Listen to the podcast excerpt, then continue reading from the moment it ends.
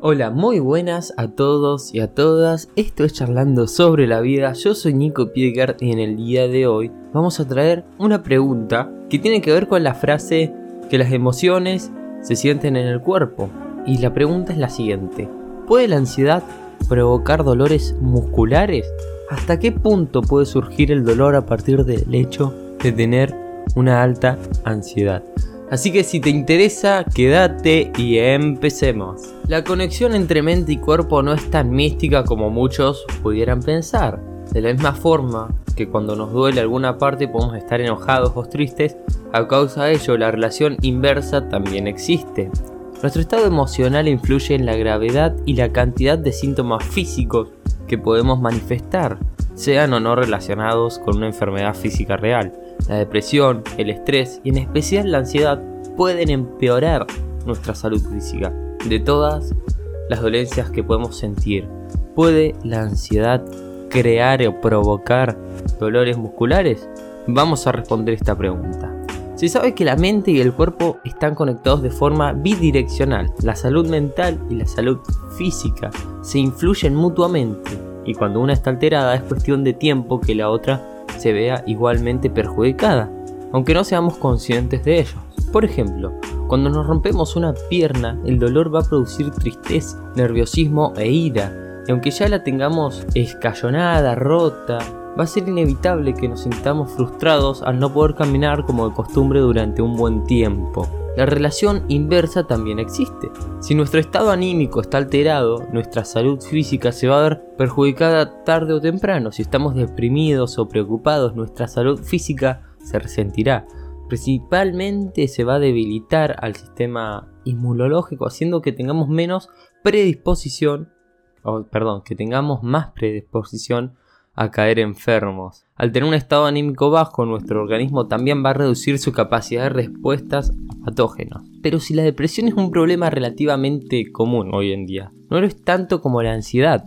La ansiedad la podemos definir como un estado mental, o sea, la mente, en el que la persona vive una elevada inquietud, intensa excitación o extrema inseguridad, y son claves, elevada, intensa y extrema, inquieto, excitado pero de una manera negativa e inseguro. Se trata de un mecanismo de respuesta del organismo humano ante una situación percibida, o sea que está en cada persona, como peligrosa tanto para la integridad física y mental, preparándonos para emitir una conducta de huida, huida o lucha. Es el famoso mecanismo de ir a pelear o huir. Y hablamos de percepción porque varía de cada persona y también en cultura. Tiene que ver mucho con esto. La ansiedad es una respuesta innata de la que no podemos deshacernos, ni, ni tampoco conviene patologizarla a la mínima que aparece. O sea, no, no, no vamos a estar buscando que no tengamos ansiedad porque tiene una función. Por eso decíamos recién cuando tiene una elevada, una intensa, una extrema, Aún así, a niveles elevados introduce problemas en el organismo, convirtiéndose en una patología dañando tanto nuestra salud mental como física. En los trastornos de ansiedad, esta emoción, lejos de activarnos para hacer frente a la amenaza que nos puede dañar, se convierte en una amenaza en sí misma. Vamos a hablar ahora de, de psicomatización, de ansiedad y de dolores de tipo muscular. Las enfermedades psicomáticas son aquellas dolencias físicas cuya causa está relacionada con un problema psicológico. Se cree que casi el 12% de la población europea sufre este tipo de molestias y se ha hipotetizado que la cuarta parte de las personas que acuden a los servicios de atención primaria, aquejados por dolores musculares y otras dolencias físicas, su problema real está en la mente. Dado lo común que es la ansiedad, eh, no es de extrañar que sea el principal problema psicológico que explique estos casos. Hay una tendencia muy grande en Europa a tener dolores musculares y está relacionado con la ansiedad. Mucho, muchísimo. Los dolores musculares son problemas muy comunes en la población. En la mayoría de los casos en que la causa es de tipo psicológico, los afectados acuden a los servicios médicos varias veces, debido a la saturación de los servicios médicos y a lo difícil que es diagnosticar. A la primera, los dolores musculares causados por ansiedad, los profesionales recetan calmantes, centrándose solamente en los síntomas físicos de la enfermedad. Así que habría que ir a un psicólogo también a hablar, habría que ver cómo estamos en cuanto al estrés, a la ansiedad y no solo de cuerpo, porque cuerpo y mente juegan juntas como veníamos diciendo. Cuando decimos que dolores eh, así pueden estar provocados por la ansiedad, no estamos diciendo que necesariamente la persona tenga un trauma infantil o un trastorno de ansiedad lo cual ha producido su problema físico, en este caso muscular.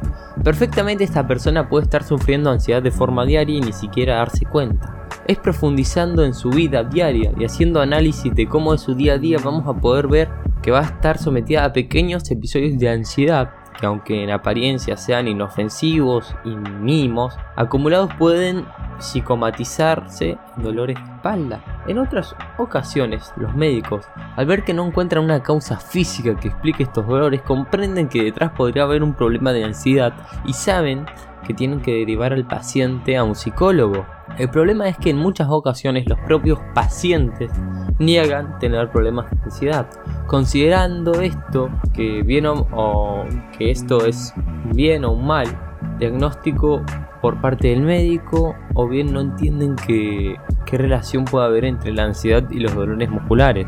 Porque cuando vamos a la secundaria, a la primaria, cuando aprendemos las emociones, que muy, muy pocas veces nos la han enseñado, cada uno tiene que apelar a su autodidactez y a su familia para que sepa que es una emoción, porque hay gente que no sabe diferenciarlas. Eh, niegan esta conexión entre cuerpo y alma, eh, cuerpo y alma, no, cuerpo y mente, perdonen, y no, no, no llegan al, al, problema de raíz que está en, en, la percepción de nosotros y de, la, de los hechos, más que en un síntoma físico. Pero más allá de esto vamos a la siguiente pregunta. ¿Por qué no vamos al psicólogo cuando nos duele la espalda? Esta pregunta parece ser muy obvia la primera que te hago. La lógica nos hace pensar que si tenemos un dolor de espalda, tiene que deberse por necesidad a un problema físico.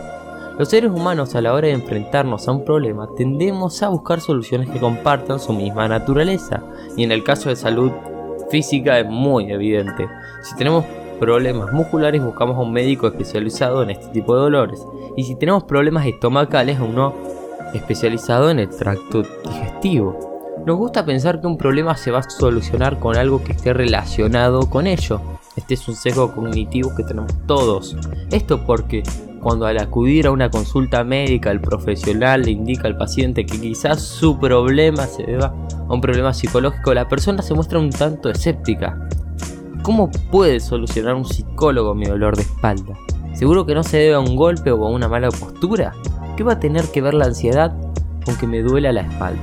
Se va a preguntar muy sorprendido el paciente. Pese a que se ha avanzado mucho haciendo que la población deje de ver al psicólogo como aquel que trata a las personas que están, entre comillas, locas. No son pocas las personas que tienen muy interiorizada la idea de que acudir a uno de ellos es confirmar que ellas están mal de la cabeza.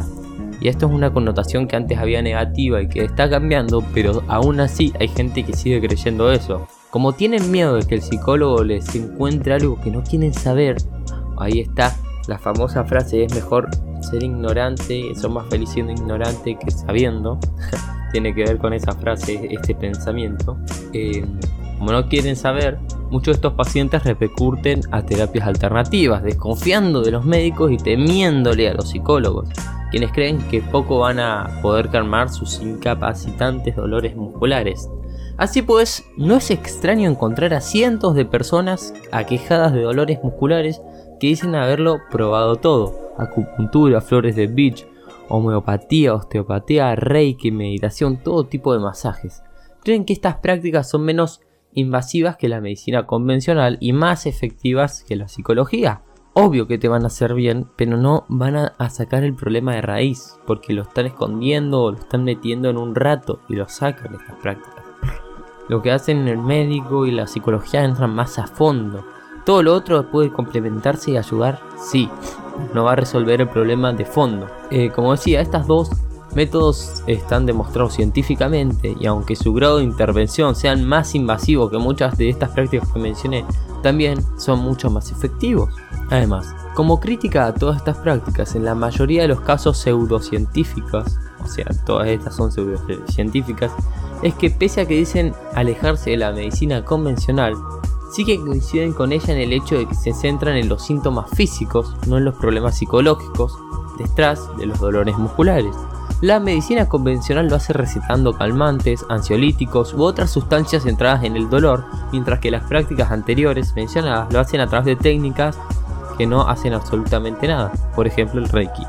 En la actualidad, tanto la medicina conductual como la psicología de la salud conocen y tratan de profundizar más sobre esta relación mente-cuerpo cuerpo-mente. Es por ello que tratan desde una perspectiva más amplia al individuo, teniendo en cuenta cómo los factores biológicos, los factores psicológicos y los factores sociales influyen en la aparición, en el mantenimiento y en la resolución de todo tipo de problemas físicos.